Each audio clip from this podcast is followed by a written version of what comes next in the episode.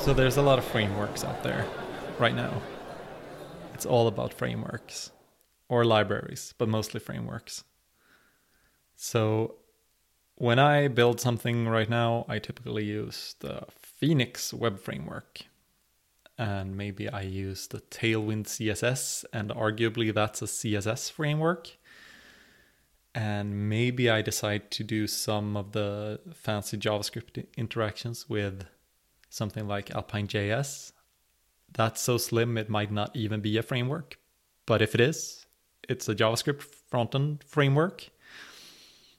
And when I did Python, I used Django, which was, or which is a, a web, like backend web framework. And I think before then, I was typically not using frameworks that much. I was using jQuery and I was using CMSs mostly. What's the difference between a. Do you use frameworks? I use frameworks. I was trying to duck that question by asking by asking a question like what's the difference between a CMS and a framework in your opinion?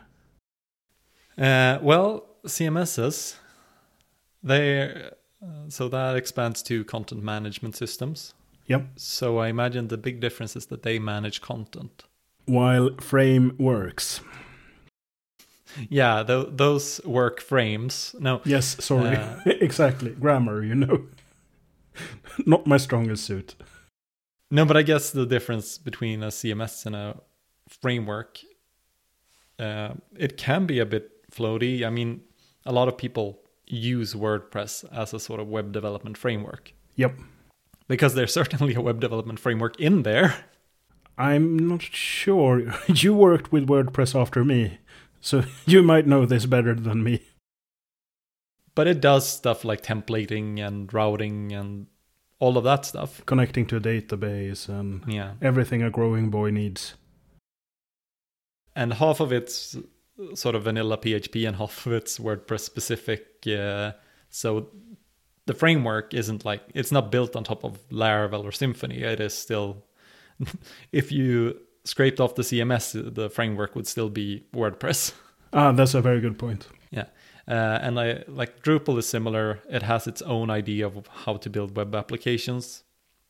Yeah. And it centers around how it works with content.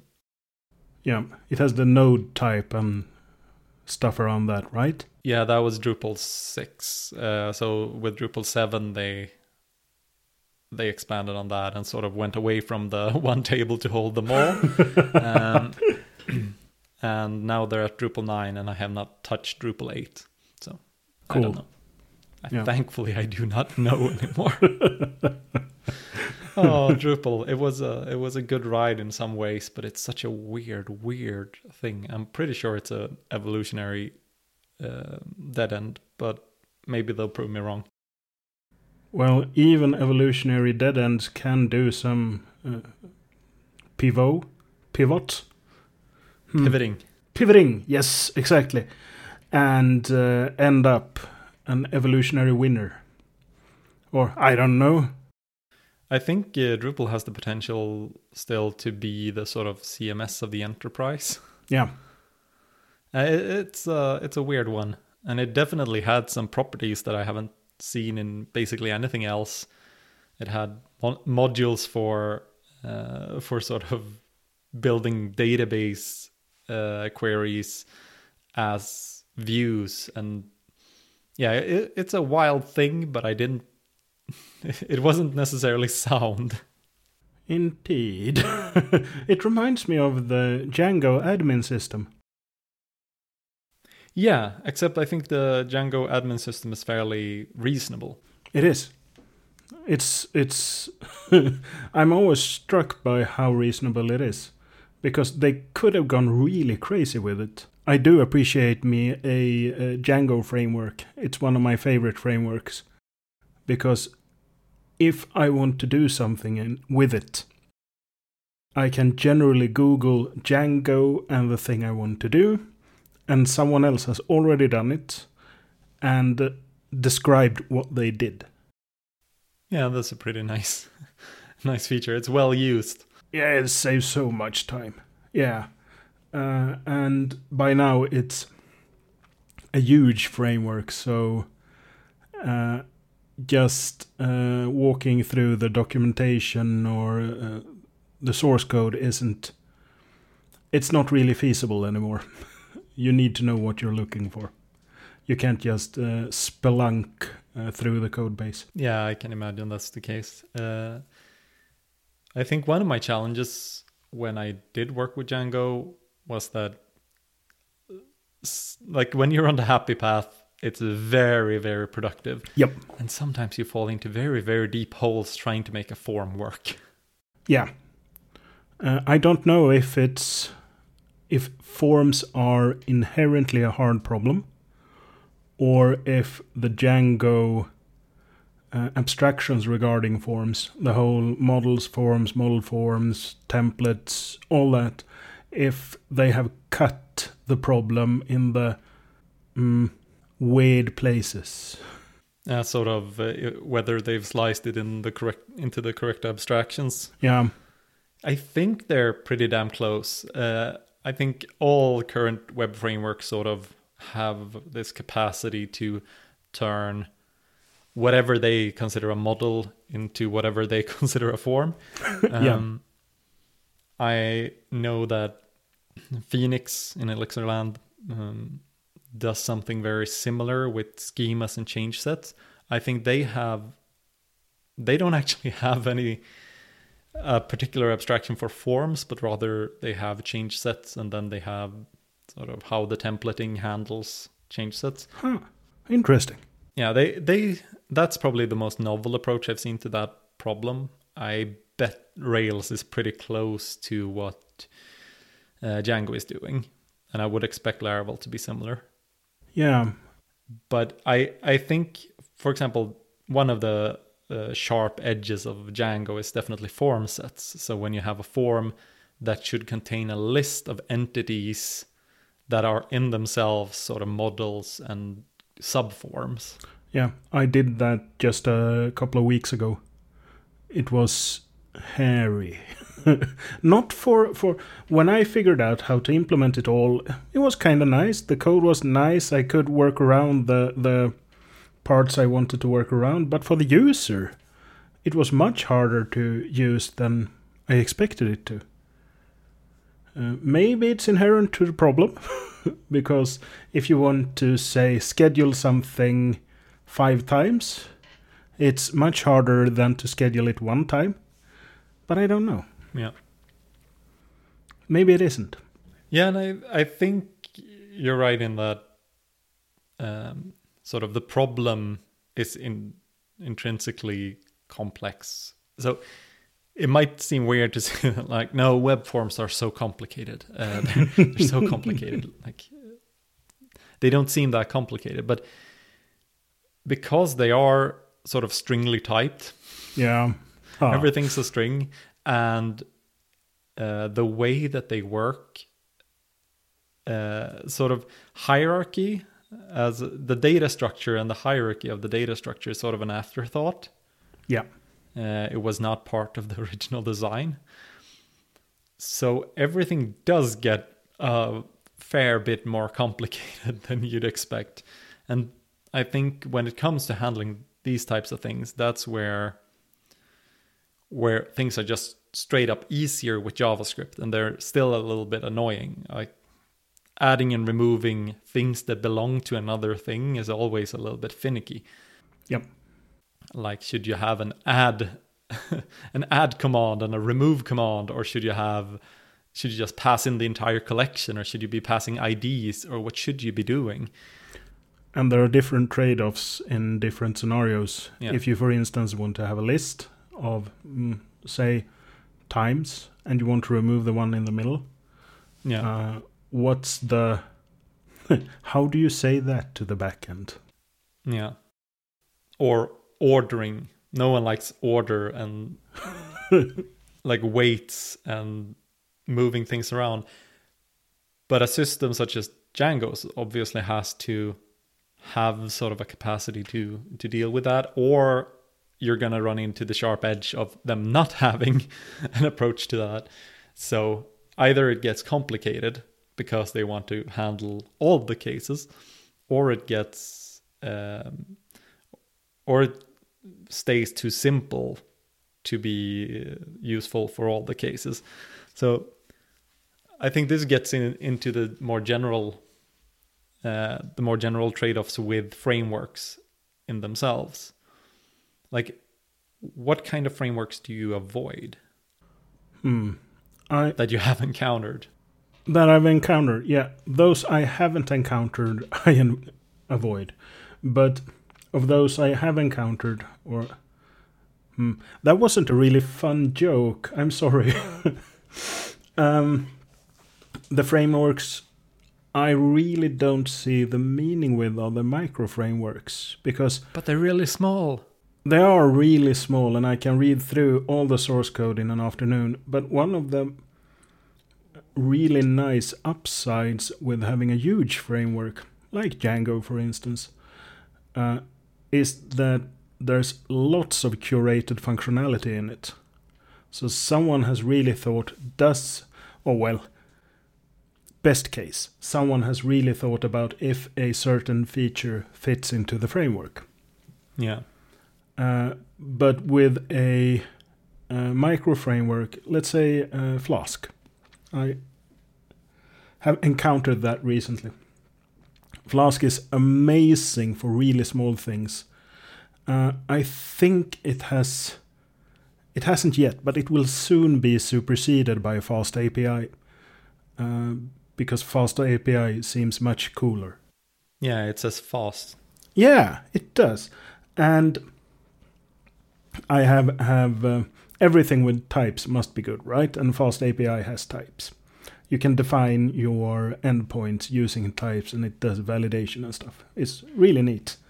Uh, Fast API is also a micro framework, so well, uh, they are very useful if you want to build something small. But the size of that thing you want to build needs to be so small that you can just rip it out and put it in a Django app uh, when it grows too big. uh, because if I want to, let's say, I want to build a microservice that, what's a good microservice? It it can tell me which tea to drink based on um, just a list of teas that I can add to it and I add the teas in a text file. So no web, uh, no admin web uh, interface. Uh, so that's a good start, and then I just go to the endpoint and it gives me a T. If I reload the page, I get another T. Very good. Let's say then that I want to be able to add T's through a an admin interface. That's not too horrible. Uh, the simplest version would be to just put all the T's in a text area, uh, delimit them by a new line, and be done with it. But then maybe you get get to know that URL and go into it and add some coffee, Yeah. and that won't do. So then I need a pass user and password, and the simplest way to handle that is, I think, to use HTTP access, HTTP auth. What's the name of it? Um, yeah, it's uh, basic auth, I think HTTP Yeah. basic auth or something like Uh, that. and that's a whole another can of worms, but we could do that until maybe say I and someone more wants to share this and we want to have our own users and maybe we want to add or remove users and at about that time we should I should really uh, move this application to Django Yeah. because uh, the admin interface of Django is just amazing.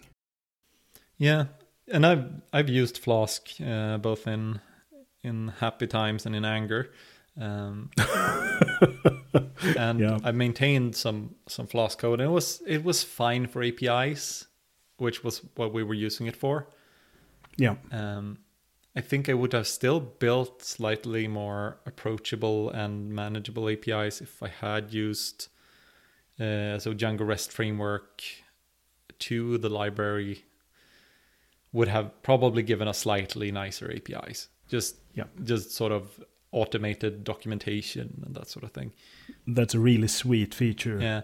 Overall, it wouldn't have mattered that much, and Flask was fine. Yeah. But I, that's sort of where I see the sweet spot of Flask. We didn't have, we didn't have so much of a deep data store. It was fairly simple, uh, create, read, update, delete sort of use cases, and ev- everything was fairly simple in those Flask apps, and that made it work. But I also seen it also hits some interesting corners where where it's just like the defaults are very very sparse. Yep. There's no actual database stuff included with Flask, so you add that on top, and then you have to configure it correctly. Otherwise, it will start shooting you in the foot. Yep. And it's like we would have saved some pain by just using Django probably, and we wouldn't have put like left much performance on the table or anything because we wouldn't have been using most of Django. Uh, it's like a, a little bit of overhead in what's loaded into memory, I guess. Yeah. It wouldn't have been that bad.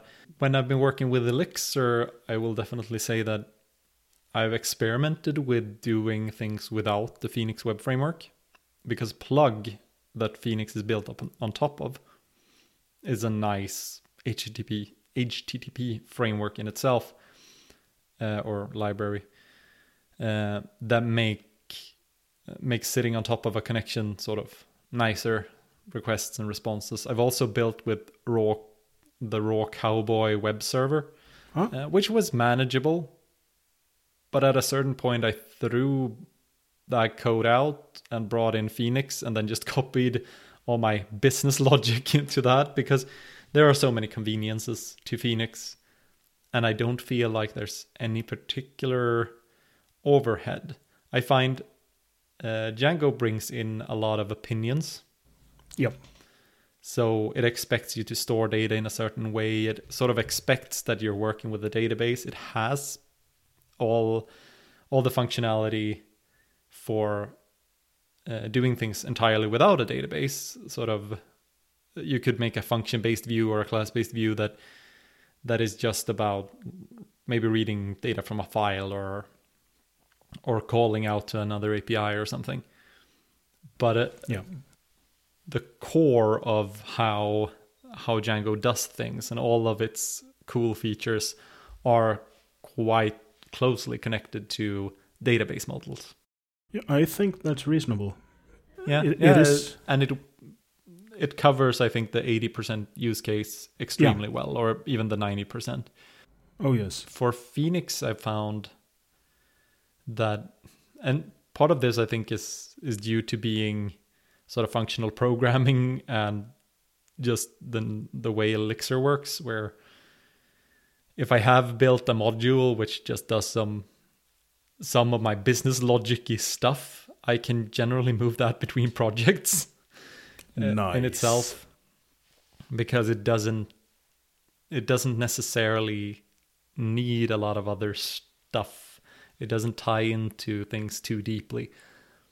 Um, I found that that very satisfying, and in that way, I also find like whenever I build something with Phoenix, I prob or whenever I build something with Elixir, I usually build it as a Phoenix project because if it ever risks having a web component, I want the boilerplate in place. Um, and that gives me things like um, channels, which is sort of distributed, uh, powered up WebSockets, uh, and easy access to fancy stuff like Live View if I want it. And it includes the database layer as well. So if I want a database layer, Ecto is in there. So it does basically all of the stuff that something like Django does, but it's in separate parts. I think that's sort of the Rails model as well. I believe Rails has has the sort of deep integration approach that Django does, but it uses separate libraries to achieve it. Yeah, they do. So Active Record is is probably the Django ORM equivalent. Yeah. It's hmm, that's interesting. So you have the same uh, you walk the same path when it comes to uh, Elixir that I do with Python. You you pick the fat monolith library uh, and be happy with it. Yeah, when it comes to to monoliths, uh, I think Elixir can push the idea of a monolith quite far, uh, Yeah. a lot further than you'd want to push most other frameworks when it comes to building monolithically. Simply because it can do some things that you probably shouldn't be doing in other in other runtimes uh, due to being built on top of Erlang. Uh, sort of Are you are you thinking about WebSockets and things like that? yeah for one thing running a ton of websockets but also scheduling background work uh, when you're dealing with something like python uh, or Yeah. you usually use celery i believe it's called Yes, with a C, Yeah. right? um, Yeah. like the vegetable Do they spell it like that? yeah Ah, not in swedish though indeed. Um, and then we have in Rails you you would use Sidekiq, uh, and Yeah. both of these, as far as I'm aware, run sort of either on cron or they listen to something like a Redis for handing off work, picking it up, processing, handing it, handing the results back. Uh, so it's a separate worker process, generally speaking, uh, because you want to avoid uh, running it inside your uh, Python or Ruby application because they can't do multiple things at the same time. exactly. While uh, the equivalent library uh, in Elixirland is called Oban, and it can run, it runs its workers inside your application. Because why not? because it's cheap. Because it's concurrent. Because that's how you do it in Beamland. Yeah, exactly. And it for like queuing and making sure it doesn't double in queue things and generally being extra performant and uh, clever, it just uses Postgres features. So it it uses constraints and stuff to avoid duplicating uh, work that isn't allowed to be duplicated. Oh, Um, and yeah, it, it has a lot of interesting features that are sort of uh, sort of unique in running inside the beam, combined with using Postgres for a bunch of cool stuff. so does it need a working Postgres to function properly? Uh, yes, that one is built on top of Postgres. okay. But if you just want to fire off a piece of background work, I mean, that's a part of the Elixir standard library. You just spawn a task. Yeah. Or you could even go lower and just spawn a process, which is the Erlang primitive for concurrency, and just go run this function. Nice. And that's concurrent. Uh, speaking of Postgres, I, I it came to mind a framework I used a long time ago, probably several years ago. Uh, it's called PostGREST or PostG REST. So it's a REST framework on top of Postgres. So you do all your programming in either, if you want to, uh, the PGPS PSQL Yeah. language, or you can use any other language that can run on uh, Postgres, like Python, Perl, well, anything really. Oh, right. They have tons of extension languages, right? Yeah, it's sweet. Um, so the idea there is that you define all your data uh, that you want to save and do stuff with uh, in your database in different tables, and when you're happy with that, you define views in another schema. And then you let only let the Postgres framework access the other schema, uh, the one the one accessed from uh, uh, the internet, and you can do lots of different fun things with this.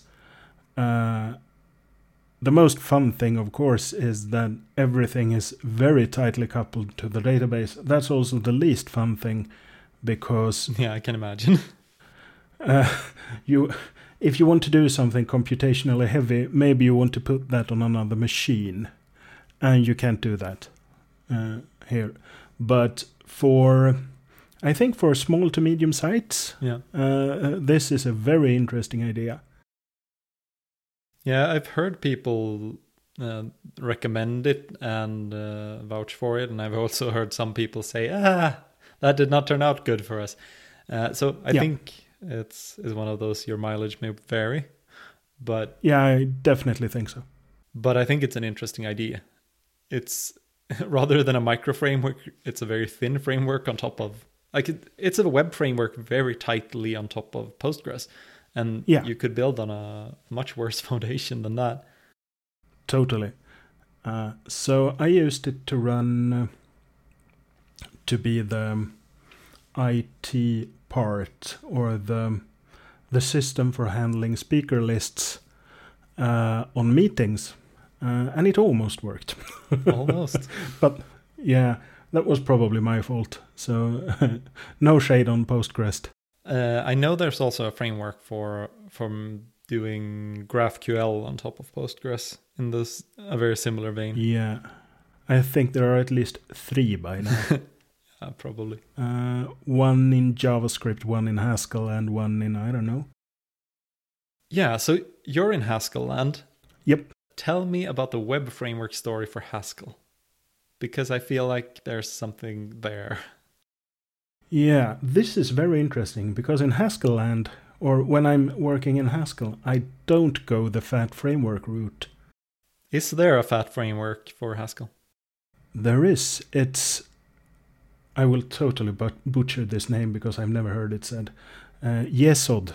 Okay. So uh, Y E S O D. Uh, and it contains everything in the kitchen sink, uh, if I recall correctly. But I don't know if it's something that I didn't like the templating or something else like that, but uh, I never used that one. Instead, I've used Scotty, which is a very, uh, very small web server uh, small in uh, code size that is uh, and uh, together with I wonder what we chose finally SQLite simple or something Hmm. uh, and uh, s- there's a templating library which I completely have forgotten the name of uh, it's by Chris Done so it's googleable uh, and it's quite nice it it's not a templating library. You write your uh, HTML in Haskell in a DSL, uh, so domain specific language, embedded domain specific language, even, and it spits out HTML uh, at the right places. Uh, and that's kind of nice. I'm, I've got a beef with templating languages. They are just, yeah. Yeah, it's and I'm also hard to verbalize the beef. yeah, it's tricky. I I'm mostly fine with the Elixir templating language. I find the sort of the markers for starting uh, for breaking into and out of Elixir a little bit too verbose. Uh, what are they? So it's uh, less than percentage equals to start Wow. and the equals sort of indicates that you are going to include that there is output to be expected Okay. and then at the end of your elixir code it's percentage greater than so it's sort of just an html tag but it it keeps me running all over the keyboard and i guess i have bad precision at hitting percentage or whatever it's, it definitely gets to me um, i know there's a there's a component library for live view called surface that will Yeah. that replaces a lot of this uh, and allows you to use double curlies instead, which I think would be Nice. be a lot more convenient, honestly. Yeah. I, I get totally nostalgic. Uh, back in the day, uh, doing PHP without any frameworks whatsoever. In some ways, PHP has never been beaten for convenient web development, Yeah. We were the kings. uh, and in some ways, uh, in some ways, it is still as bad as it ever was. No, I shouldn't say that. I haven't spent that much time with recent PHPs. Uh, me neither. I think the last version I worked with was was uh, 5.14 or something like that. It's ancient. I've dropped down in PHP 7 once for some client work, uh, but it, most of the code base was uh, was sort of back towards PHP 5, so it Yeah. It didn't really show off the new stuff uh, aside from a lot of type annotations, which which I mostly found annoying. Yeah. It's uh, type annotations is one of those your ma- mileage may vary. Yeah, Uh, but um, getting into curly brackets and um, that lead probably leads us into uh, front end web frameworks. yeah. What have you tried there? Uh, I've tried. Oh, I've done some some really strange uh, spelunking into the caves of front end frameworks. I don't know if they live in caves, whatever. Um, I tried uh, Cycle.js a long time ago. Never really understood how it works. It's some kind of idea with Don't think I've ever heard. Oh, it's it's strange and really cool, uh, but I can't get it to work. Uh, it's probably my fault. Um, so yeah, that's one. I think it's it's some kind of functional reactive programming thing that I never really understood. Uh, it's very JavaScripty, uh, and then I built something own. Oh no, here I actually combined very small libraries to do a framework. never say never. Um, so it was a combination of a virtual DOM and some small glue code and basically re-implement the Elm architecture with very small amounts of code in JavaScript. Uh, and it worked surprisingly well. Um, and when I uh, got uh, fed up with that one, I tried PureScript and Halogen. Um, PureScript is Haskell on the front end, but strict, and it compiles down to JavaScript. Mm. And it's it's a cool language. Um, I I think you need to have quite a big code base on the front end for it to be a good investment to build something in PureScript, but it's uh, quite lovely. Um, and it's also very fun to work with just for the sake of it. Uh, and when I threw that away, uh, because there was some upgrade of something that broke something in a way that I uh, didn't understand, I settled on uh, Mithril.js Hmm. which is a very small single page application library. But it's so small that I can just put it on every page I want a new single page application on. So uh, It's an every single page application. yep.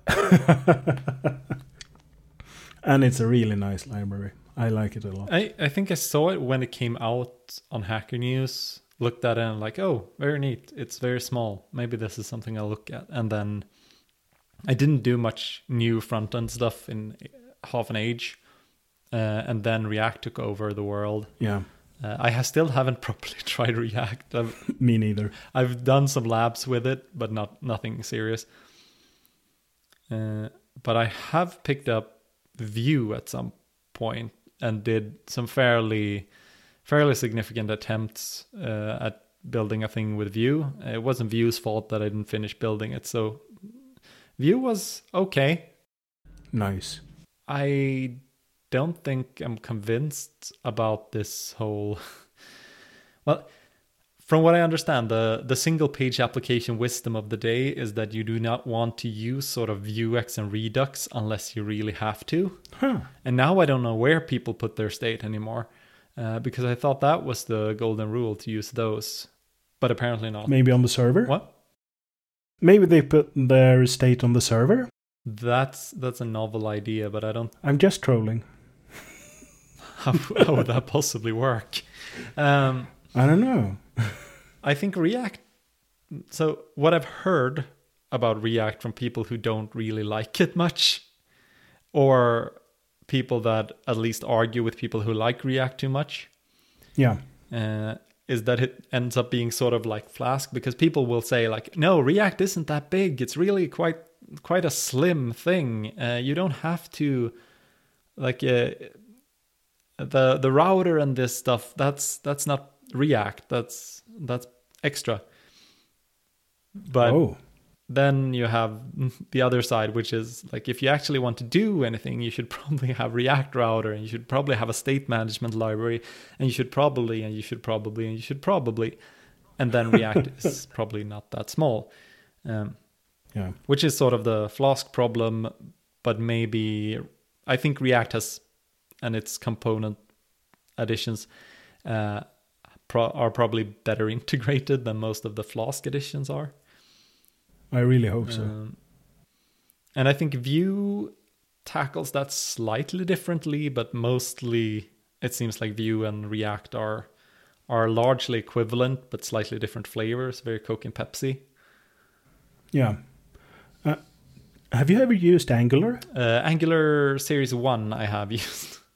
Cool, because because I've heard. I've navigated some Angular modern level uh, code bases, which is TypeScript, which was mostly confusing to me because I haven't done TypeScript. the the syntax of TypeScript or the type annotations is quite alien until you get into them. Yeah, but I did Angular 1 for a lo- long time. Uh, How does Angular 1 and Vue.js compare? Well, uh, since the world moved on to focus on components, Yeah. so components in Angular 1 was co- were called directives, and they were a pain in the back to actually do, but it was still the Yeah. best tool you had in your toolbox for building any anything reusable in Angular. So Angular 1 did not age super well and then like since support was dropped so quickly and they moved on and like broke every bro- sort of broke the path forward. yeah. It's it's a historic footnote at this point. Uh, it, it worked fine. It was it was workable. I'm kind of sorry for those who chose Angular 1 as their front end technology. So th- there was uh, like a migration path, I think, along the way into two, but it like since they switched to TypeScript and they they really really changed a, changed a lot of things, it wasn't. It was basically a rewrite to some extent. I, I we never attempted it, so I don't know how how painful it was. Cool. Uh, I wonder how many code bases are still in Angular 1. Oh, that's probably plenty. Uh, Yeah. We also had apps built in Ionic. Uh, one the uh, like first series of Ionic, which was also Angular one. Wow. wow. Was that like C sharp .net or something, or have I mixed things up? No, I think you're mixing something up. So that was that was just uh, a nice UI layer combined with sort of Cordova, and the PhoneGap stuff uh, for making hybrid web web view mobile applications. Ah. So they provided they provided mobile style looks uh, on top of Angular. Wow. It, it was pretty neat. It was very productive. Nice. It's I because I heard I think I've heard it in the same context as I've heard uh, about another framework that was written in C sharp.net where you could basically build your mobile apps and press the big green button and you got your Android and iPhone apps. Yeah, you're probably thinking of Xamarin if you're thinking of C sharp. Yeah, I think so. Yeah, no, the those actually compiled to something fairly native at least. yeah, right now I've been mostly doing this petal stack stuff, which is Phoenix, Elixir, Tailwind, Alpine, and LiveView. cool. and I did some writing on on that topic even before I had properly gotten into trying Alpine or Tailwind. Yeah. So I've done some live view, and I figured uh, these like this combination makes sense because it sort of slots together in a nice way. But I haven't tried Tailwind, but everyone sort of wild about Tailwind um, for CSS. Yeah. And then Alpine is built to fit that role between a sort of server side rendering uh, oriented. Um, so it was built by this guy, Caleb Porzio, um, who built Livewire, which is a port of the idea of live view. Um, so delivering delivering updates over WebSockets for real time real time applications. Um, so server side front end real time rendering. I, I, don't know quite what to call it. Nice madness, I believe. It, it showed up in Rails as well as Hotwire from from the Basecamp guys. Yeah. Now. I believe uh, the Hotwire parts are there's an app for Django that does it too. Oh yeah, right. I haven't tried it though. Uh, it seems exciting. Yeah. So he built Alpine to sort of fill in the blanks where sometimes you just want, for example, if I have a delete button on something in my UI, I usually want yep. the user to confirm that they're going to delete it. I don't require a server round trip for the confirm. Are you sure? Are you sure? Uh, do you need 200 milliseconds of thinking time? Uh, usually it's less than that. Yeah. But and then I can push the delete button more times. So I get many of those spinny things. So so Alpine is supposed to sort of cover that use case where okay. you just need a bit of interactivity or you need very fast interactivity or you just want to verify some quick things to keep the user happy um, which can be done entirely in javascript. Yep. and alpine is doesn't make for the nicest markup. Indeed but it does hook straight into the markup which which is very relevant when you put it next to live view, which also hooks straight into the markup. When you're writing your template, it's like, okay, I want to click event on this thing. Then you just add Phoenix uh, phx dash click and what event you what you want to call the event. If you want to pass any extra data that isn't a form, uh, you can add some Phoenix data annotations. Cool. And that will be sent to to the live view for processing, and then that will trigger re-rendering if you change anything and uh, but basically when writing your live view or live component you are looking at the markup only or mostly hmm. and if you want to add some alpine interactivity you also only work with the markup and so tailwind comes in and that's an approach to CSS which I found super weird when I was trying it out. I really did not like my first experience with Tailwind. It felt super awkward because I know how to do CSS, but I do not know all the Tailwind classes by heart. Yeah. But what it turns out is it allows you to stay in your markup while deciding what it should look like. You don't have to switch to a CSS file and figure out where. Yeah, even Vue, which offers uh, uh, single file components where you define sort of at the top you define your template and then you can, dis- can define your logic and you can define your css in the same file in different sections. Yeah. That's a cool cool idea. Cool idea bro but yeah. it doesn't do the same thing as this. Because here you define a full component's interactivity looks behaviors in that component. And i've uh, i've been trying this for a, a, thing i'm building right now and it's felt super productive once i get over the hump of tailwind being absolutely alien to me.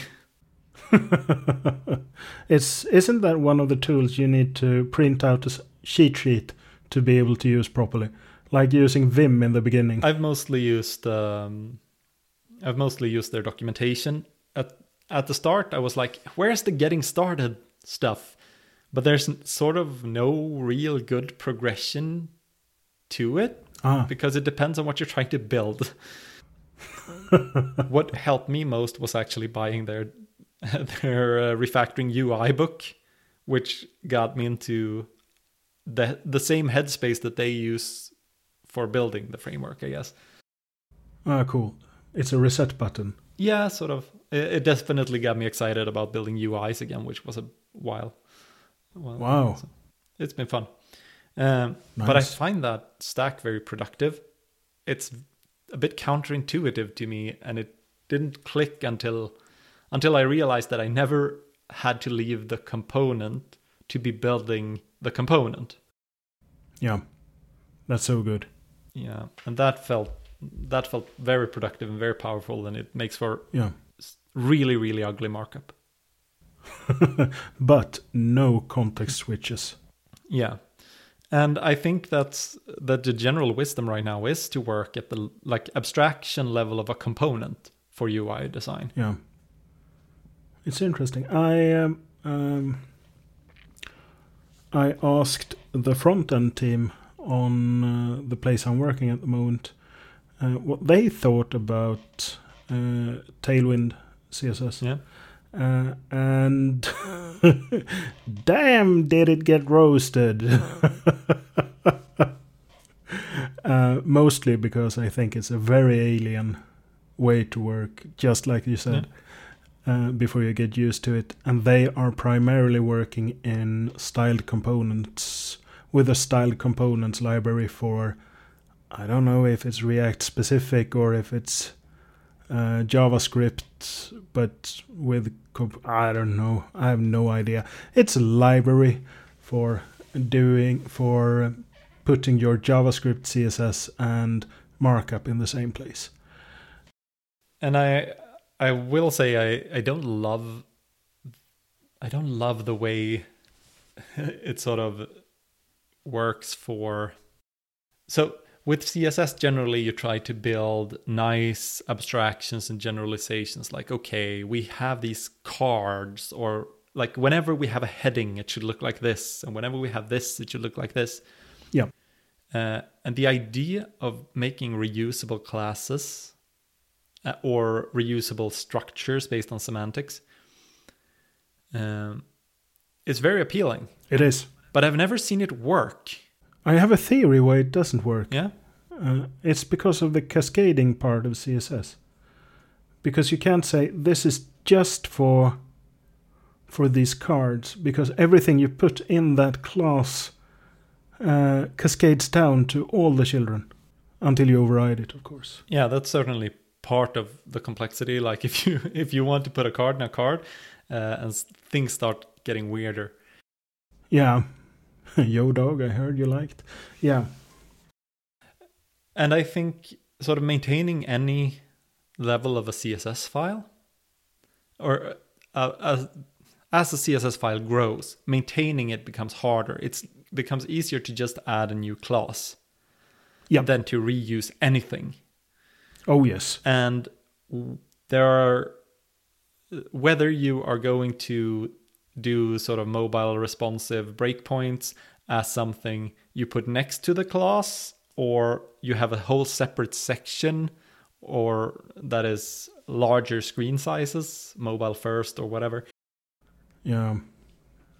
This is the point where you go and fetch Sass or less or a f- framework like that. i'm not sure they solve that problem They don't? So they make it easier uh, because you can reuse and you can move things around and you can sort of define colors in a single place and but then it's also you also get the exact same issue with like oh I didn't know where we defined that color so I just used black but but we have the okay uh, And then the next guy goes, uh, I no, so just hash zero zero zero, yeah and and then then you can't grep for it and replace it. And with this approach, you lose all the nice semantics. Um, Yeah. So it's no longer a nice card. You can implement some semantic parts and some reusable parts. Like Tailwind has support for uh, for composing their their special classes into nor- more normal usage, if you like. Yeah. Uh, but that's not typically what what it's intended to do. But rather, like when I go to style the user menu thing, everything I need to know about how we're styling the user menu thing is there. Um, and there are there is sort of support for implementing some kinds of systems, such as uh, text sizing or uh, a color scheme, so that you Yeah. have to. You can even remove all color options that are by default available in Tailwind, and just as far as I understand, you can enforce that. No, we use this color scheme. If you want to add a new one, you have to change the config Ah. which will sort of be a good signal that okay i'm i'm adding to the system now Cool. yeah so i, I think that's interesting but i have no idea how you're gonna s- sort of enforce like okay we don't round our buttons that much we round them less we round medium or we round large Yeah. Uh, can you remove parts from um, Tailwind that you don't like? i wouldn't be surprised if you can i haven't looked at that i know you can define your sort of color schemes and things Yeah, because I was thinking if if if we're too cool to have properly rounded buttons, we could just remove those classes and be done with it. Yeah, I'm curious if that's that's an option. But that's maybe that's the wrong way to solve that problem. Yeah, but it's interesting because it's the first time I've used what I'd call a CSS framework. I've definitely used things like Bootstrap before. What's Bootstrap then? Uh, so it was called Twitter Bootstrap once. Yeah. But but if it isn't a CSS framework, what is well, it? Well, it's a component library, I guess, or it's a UI framework, like web UI framework. okay, fair uh, enough. it doesn't dictate CSS in that sense. Ah, okay, got it. Yeah. It sort of dictates what you put in your markup to get certain effects. Like, yeah, I want this button to be a button danger. Yeah, and then you add lots of classes until you get the right one, or how is it? Like you add button and then button danger and yeah. yeah, something like that, and a lot of wrapping divs and and stuff to get sort of this is a forum group and this is that and this is that.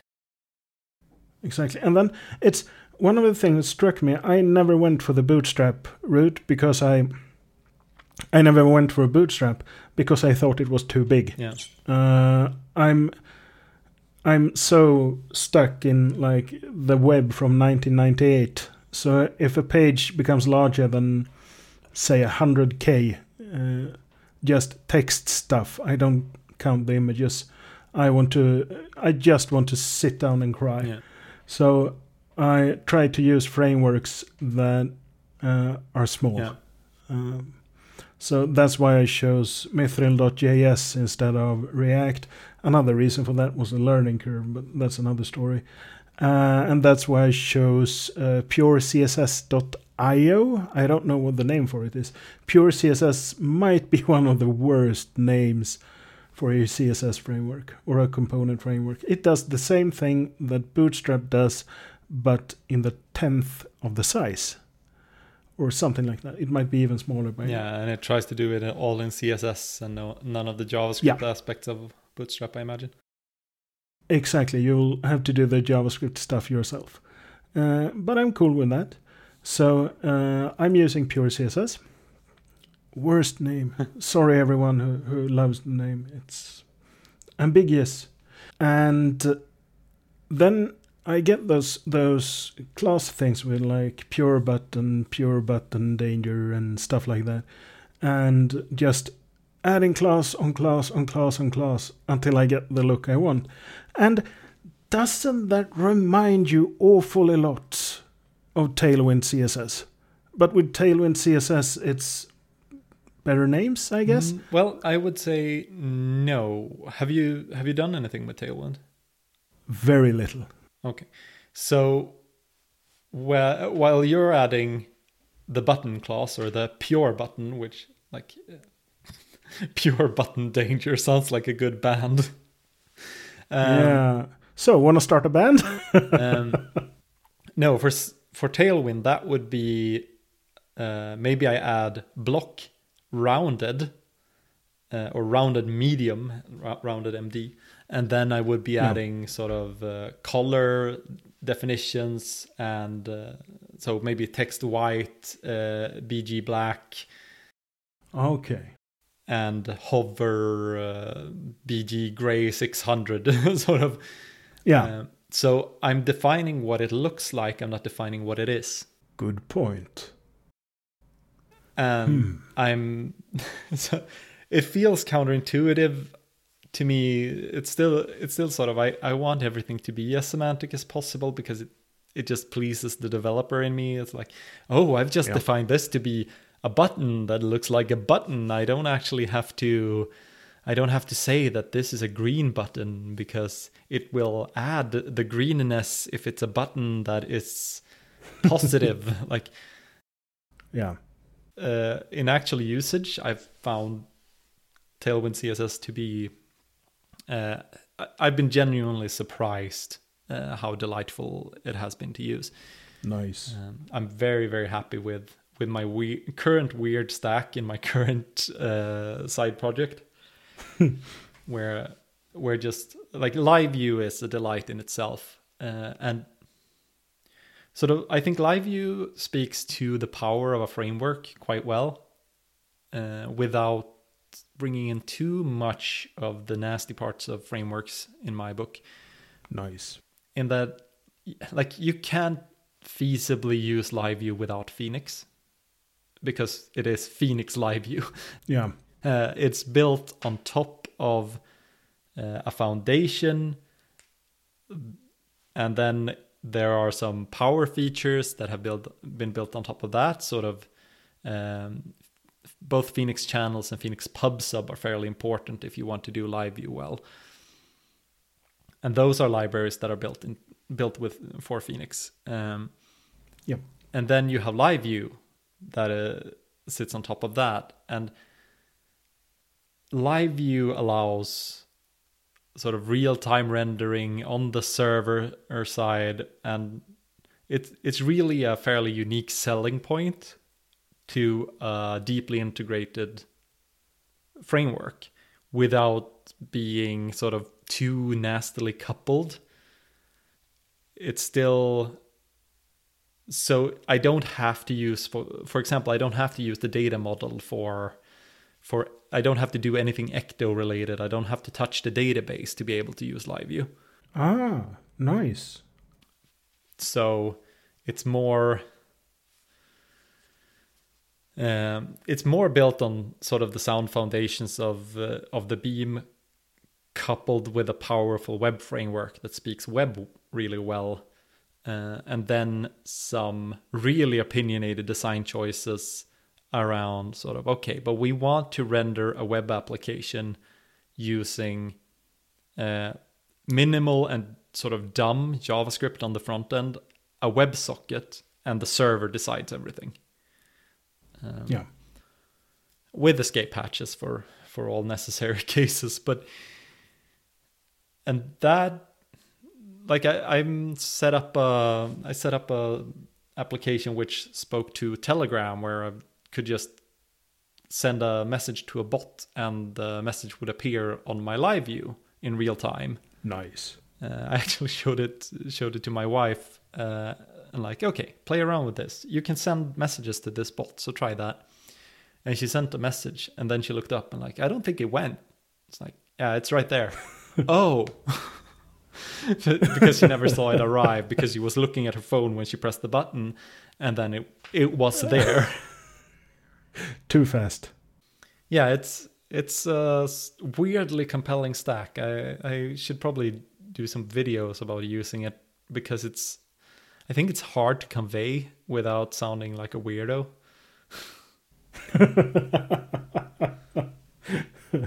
You have failed like uh, you have failed at sounding like a weirdo so far. So uh, Oh, Yeah. that's nice. yeah, and mostly I haven't needed to use Alpine much, but I've actually introduced it into an entirely different project where all we needed was a very small JavaScript framework. ah, sounds like a good fit. and it seems to be doing nicely there. Uh, I I think it's something I could could reach for every now and then for that use case. Cool. It's have you what if you have to choose would you choose Alpine rather than just vanilla JS? Depends on what I'm doing. Yeah. Um, so if I need to update a lot of DOM nodes, I really like it when a library does that for me. Yeah, the DOM API isn't the best API I've seen. Yeah, and I'm I'm very used to wrangling it, but I don't like to. Yeah, same here. And Alpine allows me to define sort of a basic tree data structure or like just a JavaScript object to keep the state uh, and define some functions on that one. And then I can hook them up to different parts of the of the markup and say, oh, show this, hide this, uh, only render this if this. Uh, yeah, I think I'd I'd use it for a lot of things. Cool.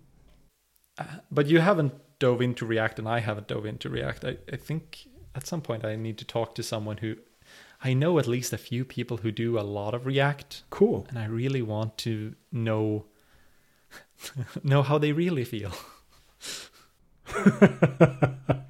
what are your innermost desires?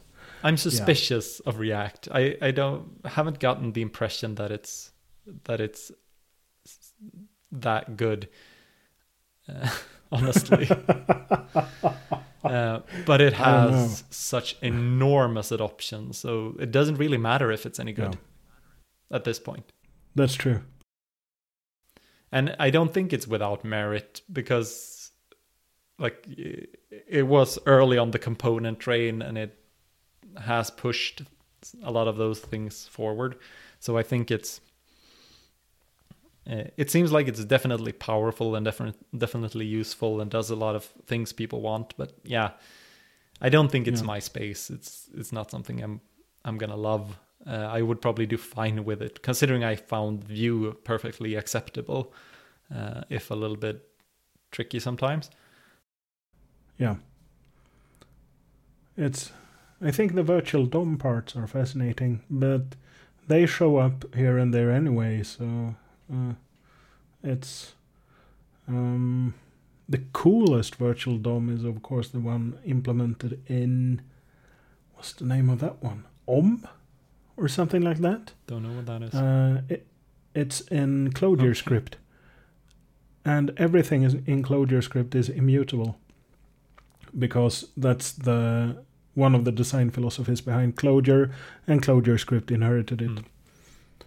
It would be quite a prank to say that everything is clo- in Clojure is immutable and everything in Clojure script isn't, and then see everything starts to burn. But nonetheless, um, so when you walk through a tree, like you do in this diffing algorithm, that's the base of all these virtual DOM implementations, or one of the really important parts um, you compare the current node with the changed node or the new node. So you have two copies of the trees.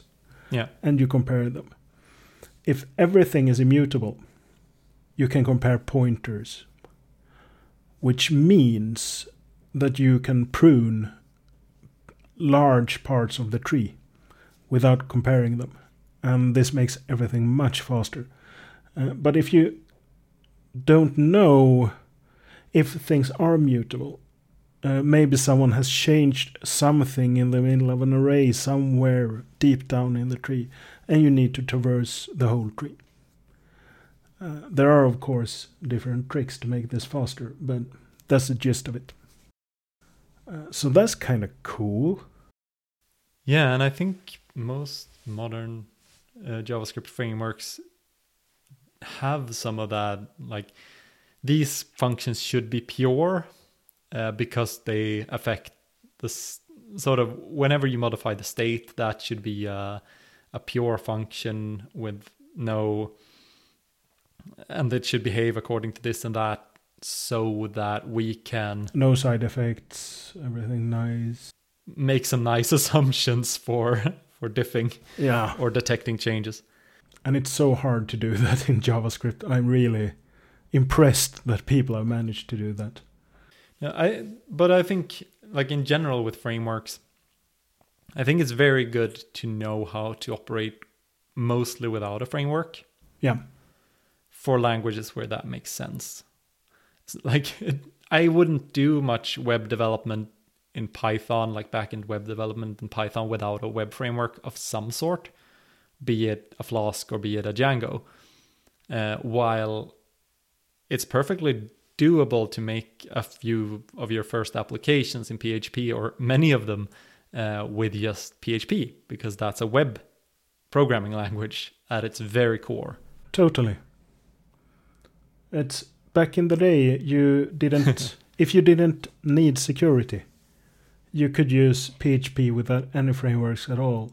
Uh, but nowadays maybe it's better. I don't yeah, know. I think a lot of the defaults have been, become better. Um, but then there are things like um, for JavaScript, for example, uh, I think you can get quite far with vanilla JavaScript a lot of the time. But once you start finding yourself implementing a framework, if you have a framework you like, maybe bring that in. yeah. Um, and I think it's it's always about that sort of making those trade-offs. Yeah. Trade offs all the way down. trade-offs all the way down. What a fun what a fun gig.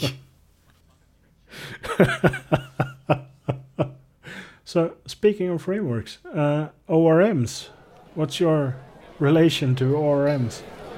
No pun intended. That's an entirely different conversation. And I think we'll I think we'll hold off on that.